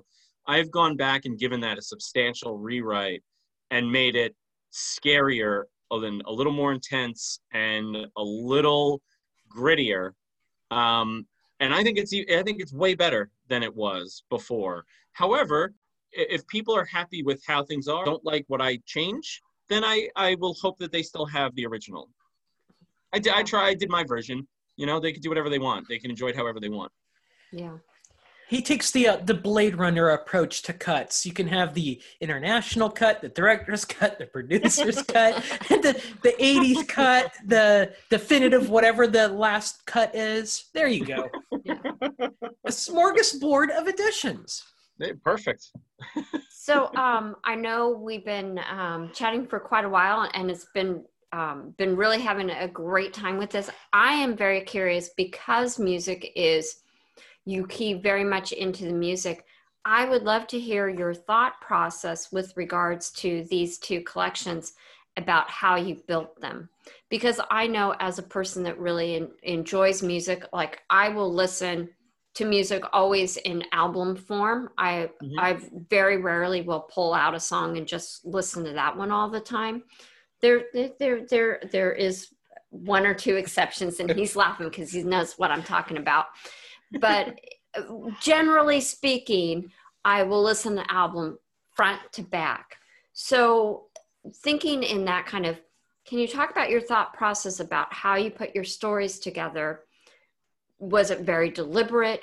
Were you looking at what you wanted your readers to kind of emotionally feel as they were going through each piece? Did you how do you do that? I I always wanted to start with the novella. That was important to me. I went back and forth with my editor about that a little bit, but I, I wanted the novella to set the tone mm-hmm. for the collection, and, and I hope it does. I think it does. And I I the sprinkling of things going on in the novella are also almost like a cascade of of, of kind of through everything else, right? So some of the materials there and then some of it appears again later on but i think in terms of um, setting the tone i wanted things in a certain order. So a couple things changed as we went through the editing process. So like support for example and panels are back to back in the collection specifically to be a palette cleanser for what came Mhm. before and what comes after. And that was all my editor. I wanted support in the middle but i didn't know where panels should go and he was just like let's just put them back to back the two like kind of sweeter funnier stories or whatever. So in terms of wanting to take a, the reader on a journey i wanted to kind of have one final gut punch at the end and that's why i wanted miscellaneous ephemera at the end instead of the final goodbye which i think it, logically title wise makes the most sense. Mm-hmm. But um Putting I this- miscellaneous ephemera also is a great ending title as well because miscellaneous it's you know miscellaneous the stuff tacked on at the end. It has like an appendix type title yeah to I, it. I was thinking more appendix yeah. Yeah I oh mean, nice. yeah Alright. no i totally think miscellaneous ephemera is a, i want actually wanted to think of a question to ask about that I just but there you go i think it's a great ending title for Yeah. a story. Yeah. Sweet, thank you. And uh, that actually leads into uh, so in the first collection there was a story that I wrote right at it was the very last story that I I wrote uh, timeline wise, and it was going to be in this collection, and then I was like "Ah, I'm going to put this one in the first collection, and it's way darker than any of the other stories in the other collection, and that I wanted to be sort of a teaser into this collection where I was going to be going darker. And so ending in the way that i do i want people to sort of feel like okay that was ugly. And so i guess we start ugly we end ugly and in between there's a beautiful cascade of emotion and, and fear and um, a little bit of love a little bit of sweetness along the way but that's the human experience right? So it's we come into the world it's ugly we leave the world it's ugly and in between there's the striation of everything in between. Hmm hmm and we have good days we have bad days. Yeah and sometimes we have gnats in the teacher's lounge so. Sometimes we do. kind of kind of a fun question here between the two collections. Aside from kelly watch the stars is there any other like easter eggs that you've popped in your uh, writing that you're kind of proud of? Or any things that you've put in there that you're excited that people catch on? Or anyone's undiscovered yet? Mm. Uh, there is a a little bit of a nod. I love this this one band, uh, Car Seat Headrest. I'm a big car seat headrest fan. I love them. Um, one of the stories in the new collection was originally called "Destroyed by Hippie Powers." which is the name of a car seat headrest song. So I changed it to something else, and it's very much about um, the Earth reclaiming uh, its own power and coming back and and taking things back, and that is is kind of the, the acknowledgement to that that band. So that's like one little Easter egg. But also there's um there's something that's I have a, a story in an anthology coming out. I believe it's uh, I want to say it's like January maybe or December. I don't remember, but I reference it's the first mention of the sister town to Resting Hollow. So that's sort of an Easter egg. And then there's other things that I've written since then. It's just there's a lot of intersection between those two areas. So that's sort of the beginning of an Easter egg, and they kind of it set the tone in the first two books of Resting Hollow and that area in Apple Valley and stuff now we're going to the other town which uh, nick i think if you read that story you will like it as well if you're a video game fan it's very much inspired by something is this the one that's coming out in a, uh, future anthology yeah it's going to be in dark inks uh, the half that you see. All right. We'll, we'll put a pin in that because we'll, we'll come up to the end of the show here in a second and we'll be able to talk about your upcoming projects. Cool. Okay. Sorry, I, I, like it when I find some author Easter eggs out there, especially yeah. if it's a pop culture reference that isn't isn't a beat to the bush pop culture reference, but a, a nice you know subtle one. Because I'm really into like fringe pop culture. That's you know uh, why why listen to pop music when I listen to weird industrial music? You know, so like yeah. that. So so when I uh, you know pick up on stuff like that, I get excited. Um, oh yeah.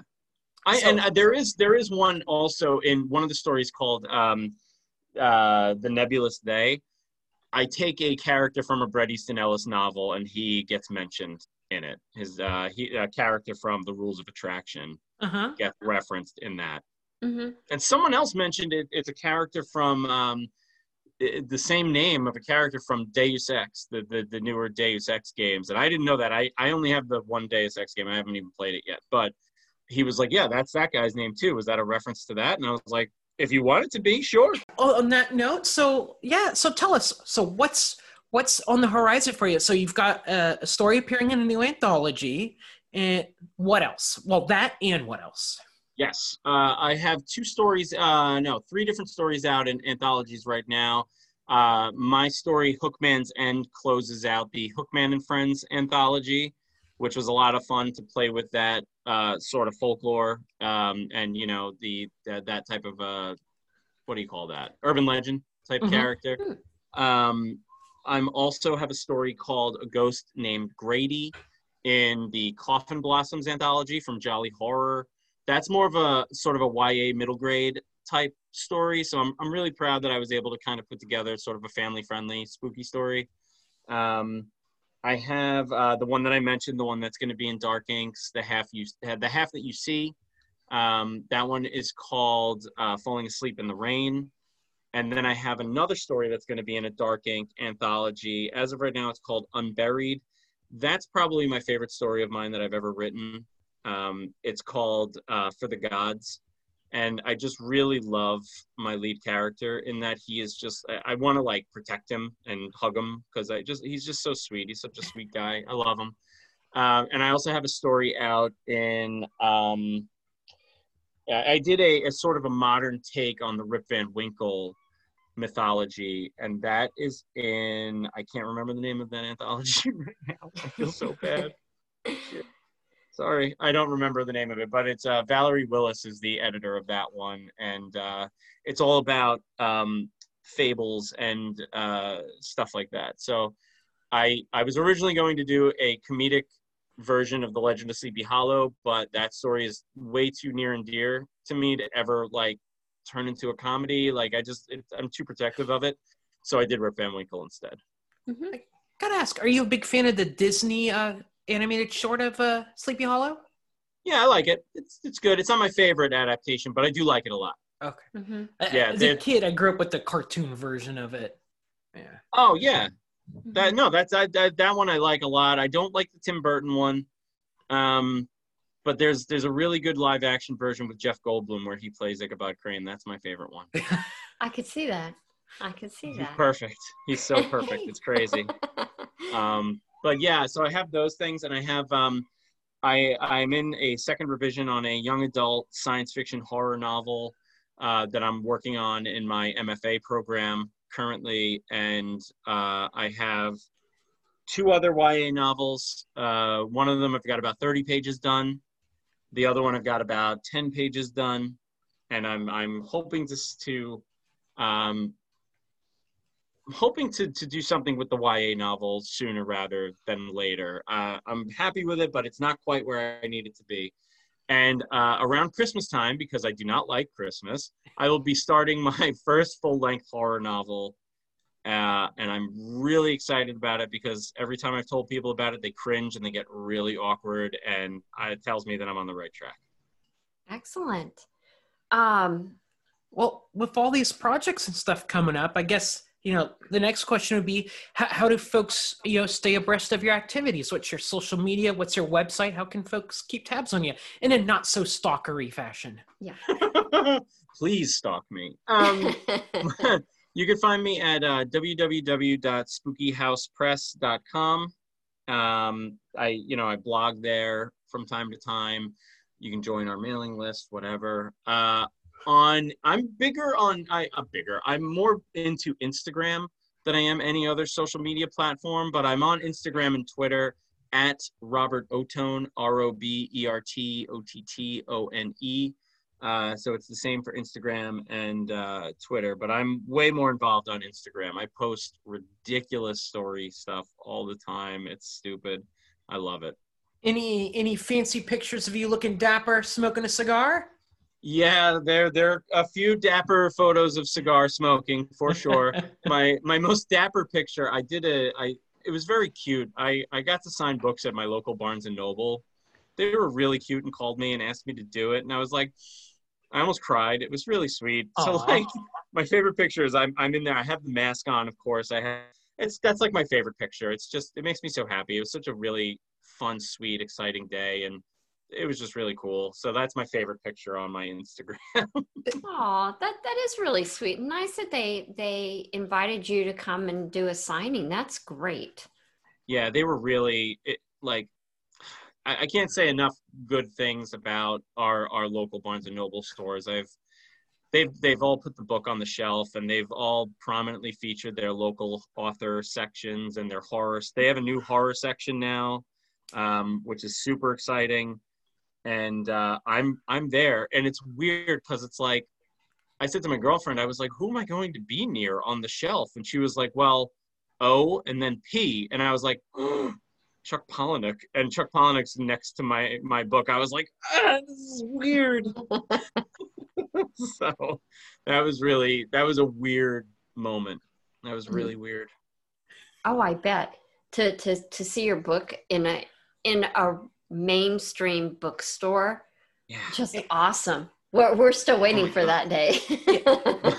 since, since we're uh, academic writers, we might be waiting a little long for that, but we'll get Yeah. there. yeah. But but there is something about once you, uh, I think once you sign your first book to someone, I think that's like the milestone to say, you know what, I'm an author now. Yeah, I mean, Yeah. you know, there's people out there they'll say you could write anything and be an author, and there's truth to that. But you know, I think there's, I think we all have these internal milestones that help define us as an author, and I think one Hmm. of those milestones is someone had my book and I signed it for them because now now you have like it's it's a very tangible now you have a personal connection to that person they now have not just your book but your scribble on it um, a shared moment a shared everything i mean that's Yeah. not something a lot of people can have It's true. Yeah. You're very right. You're absolutely right. And I, a friend of mine, uh, I was I was over a friend's house last night, and they I've done a few readings and stuff for this book, a lot of promotion and whatnot. And um, uh, my friend is in the Air Force, and he's a recruiter for the Air Force. And he was in his office with the other recruiters, his bosses and stuff, and they were all listening to one of my readings. It was like ten people all huddled around a computer listening to one of my readings and I was like really touched like by the support. I thought that was really cute of them. So I, uh, his boss was like, oh, I can't find the book. He's like, the libraries, it's out at the libraries. People have been taking it out. Like, I can't find it at the, the Barnes and Noble sold out. Like, I want a book. So I was like, I have one in the car. So I signed it to him and I wrote to Master Sergeant. And then I wrote, and he was a Marine. Now he's in the Air Force. I wrote Semper Fi. I was like, thank you for the support, Semper Fi, and signed it. Like, but there is, like you're saying, there is that really sweet personal connection that you have with someone like that. And, that was yeah that's weird too It's like signing people's books like that's bizarre to me. It, it is because there's also that little moment of uh, imposter syndrome or self-doubt like you, you, actually want me to sign this. Uh, a couple years ago because uh, i write for a tiki magazine and they, they, their very first issue they launched and they did a big launch party at a tiki bar in la the tonga hut. They're like hey you want to come and sign copies of the magazine? I'm like I just did a little article and I'm, you know, I'm not running big, but you know, I get there, Michelle's there, everything. There's a freaking line of people, you know, the, the awesome. editors there, the cover artists there, and, and the me who just wrote one article and people bring in their magazines for me to sign. And it was very surreal. And at the same time, like, I don't know why you want me to sign the cover of this, but hey, cool. And it, yeah. it, it's a very, you know, neat thing. And you know, and since Michelle and I, you know, we're in each other's books and stuff like that, we always do kind of the cutesy thing, like, will you sign my book? we just turn to each other because, you know, it personalizes our collaborations and stuff together as well. I love that. And, and it's so sweet. I love that. I like, like, it's so cute that the line of people and the cover artist and everything. That's so cool. I love that. Mm-hmm. Yeah. Hopefully, we'll be able to go back to that at some point. Uh, that was pre-COVID, yes. um, yeah. and it was in LA in the the height of summer. It was so hot, but but yeah, it was it was a lot of fun. The only time I've been to LA was during the summer, and I, I was dying. It was so insanely yeah, it, yeah. It it was. I think it was what a year ago. Was it a year ago? Two years ago. Two, was it yeah, last it was, summer? It was, it was the summer before but oh man. And of course the tiki bar yeah. was packed, so you couldn't yeah. even go yeah. in it. You're confined to outside in 100 degree dusk what and i love dusk but mm-hmm. you know e- even then you, i'm in my hawaiian shirt i'm dressed for the occasion but it don't matter yeah it, that's it so cool now I, I do have to ask uh, before we we sign off and robert are you your native new yorker then yes yes okay Alrighty. I asked because you don't have like a New York accent. he hasn't. He hasn't told us to take off yet, or that, that was a terrible impersonation. Yeah. What, what the hell was that? I, you want me to talk about water and bagels and uh, pizza? Yeah, my, my dad was a DJ, uh-huh. uh, so he, you know, he was on the radio and stuff. So like as a kid, he got that out of me. He, uh, I, I don't have any kind of accent. He always taught me to to speak you know, uh, not regional or whatever. Mm-hmm. Um, and also, I I think Long Island and New York accents are like the worst accents. um, personally, they're so ugly sounding. Um, that's just me as a New Yorker. I could say that I think, but it's it's, it's rough. So I, I, do everything I can to to not sound like I'm. Uh, you know, watering my lawn on a, a, Sunday morning with a hose. Like that's like a thing people do here. It's ridiculous. But uh, yeah, I, I, do my best to not sound like that. Well, you you you've done an admirable job because I was like, I was thinking, wow, you know, he's talking about New York and all these ties and commitment, and I'm like, but he doesn't sound like a New Yorker. he doesn't sound like a character in a Spike Lee joint. Yeah, exactly.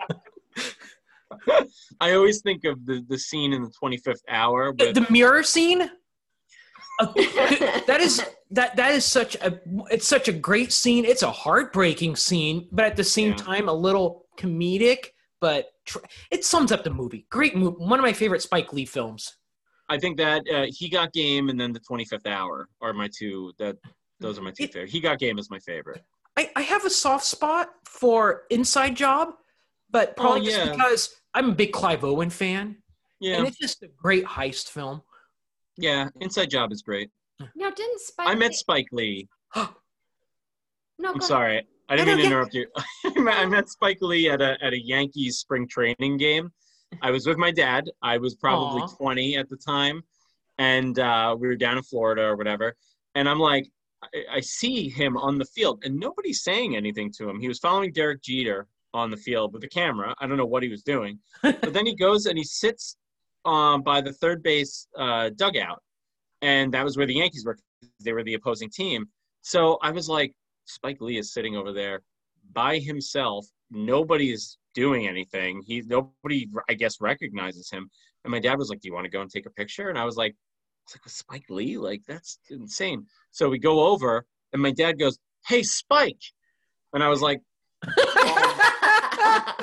"Kidding me, man?" And I go and sit next to him, and he shakes my hand, and I was like, "I was like, Mr. Lee, I just want to say I really love your films and I, I said i was especially you know he got game is is really special to me and i just really love your work and he was like thank you so much he was he was very nice but i think he was annoyed that my dad said hey spike so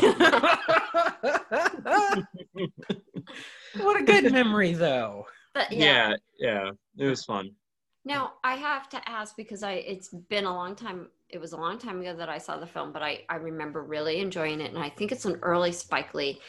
Didn't he do a film called Smoke? Didn't he do a film called Smoke, where it was set in New York City, and it was a guy that owned um, a, a little shop, and every day he'd go out and take a picture and it had like all the different different uh actors that he kind of worked with um hmm. I thought the I name was smoke. I think that sounds familiar. Oh wayne Is that with Peter Newman and all these other folks? Forest Whitaker? huh maybe but i thought that harvey Keitel yeah nope that was it. Okay never mind. Wayne totally different Wayne Wang and Paul Auster. well anyway oh paul good- auster. Yeah Good film. paul auster. Yeah i love that. Yeah and that was spike lee. No. Uh, no actually it wasn't. I but it could have been Huh. I was I always love the scene in in the 25th hour with the Bensonhurst boys when they Uh-huh. fun, and they're like Bensonhurst. Before we wrap up, any final words? Anything else uh, to say? Uh, Mike is yours. It's been awesome talking to you. yeah oh, I I can't thank you enough for having me on. It really means a lot. Like I, it's so weird. Like in talking about this book with with you know I've done a bit of like a little bit of promotion stuff. I only wanted to do podcasts that I actually listened to, and that's why I wanted to be on here because I do listen to you guys. So it means a lot. And it's like little. It's it's just like it's weird. Like I've met like po- you know podcast hosts and stuff. And I'm like, oh my god, I actually listen to your show. Like this is crazy and like a little starstruck kind of thing. So I thank you for having me on. oh my gosh I, I don't think anyone's used the word starstruck to describe us. now No, i'm I feeling love- I love imposter the show. syndrome but but, no, uh, thank you so much again. I appreciate it. Oh, well, thank you, Robert. It, it- thank you for reaching out. It's been a real pleasure to have you on the show. And of course, thank you for your support uh, for our show. And Um, it also- means a lot to us. and also success for the new book and success for your future endeavors. Thank you so much. I appreciate it. Thank you. It means a lot. We would like to thank Robert for his time and providing insight into his writing journey, as well as discussing in depth both of his collections. Links to Robert's books and his social media are in the show notes. We appreciate Robert's support of our podcast and we wish him much continued success with his collections and upcoming projects.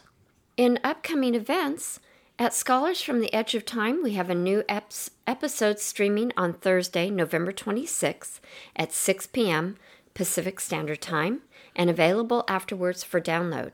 In case you missed it, in October, our guest was dark fantasy science fiction writer Janet Joyce Holden. She is the author of the Vampiric Origins of Blood series and the Supernatural Carousel series. Janet's short stories have featured in a number of collections, including 18 Wheels of Horror and Halloween Tales. Link to the show is in the show notes. On episode 34 of HP Lovecast, we will discuss two short stories from the new anthology, Wonder and Glory Forever, edited by Lovecraftian scholar Nick Mamatas and published by Dover Publications.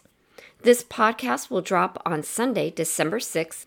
Copies of this collection can be purchased at your favorite online booksellers.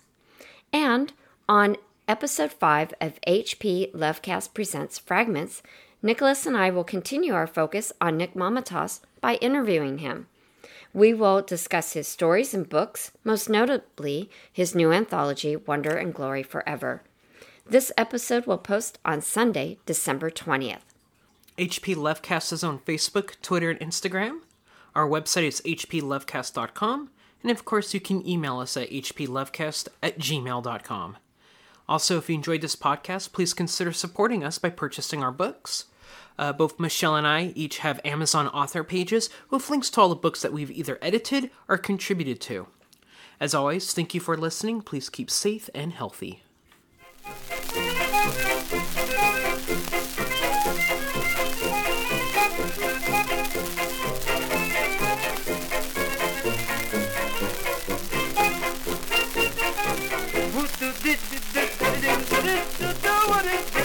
little bit, but oh.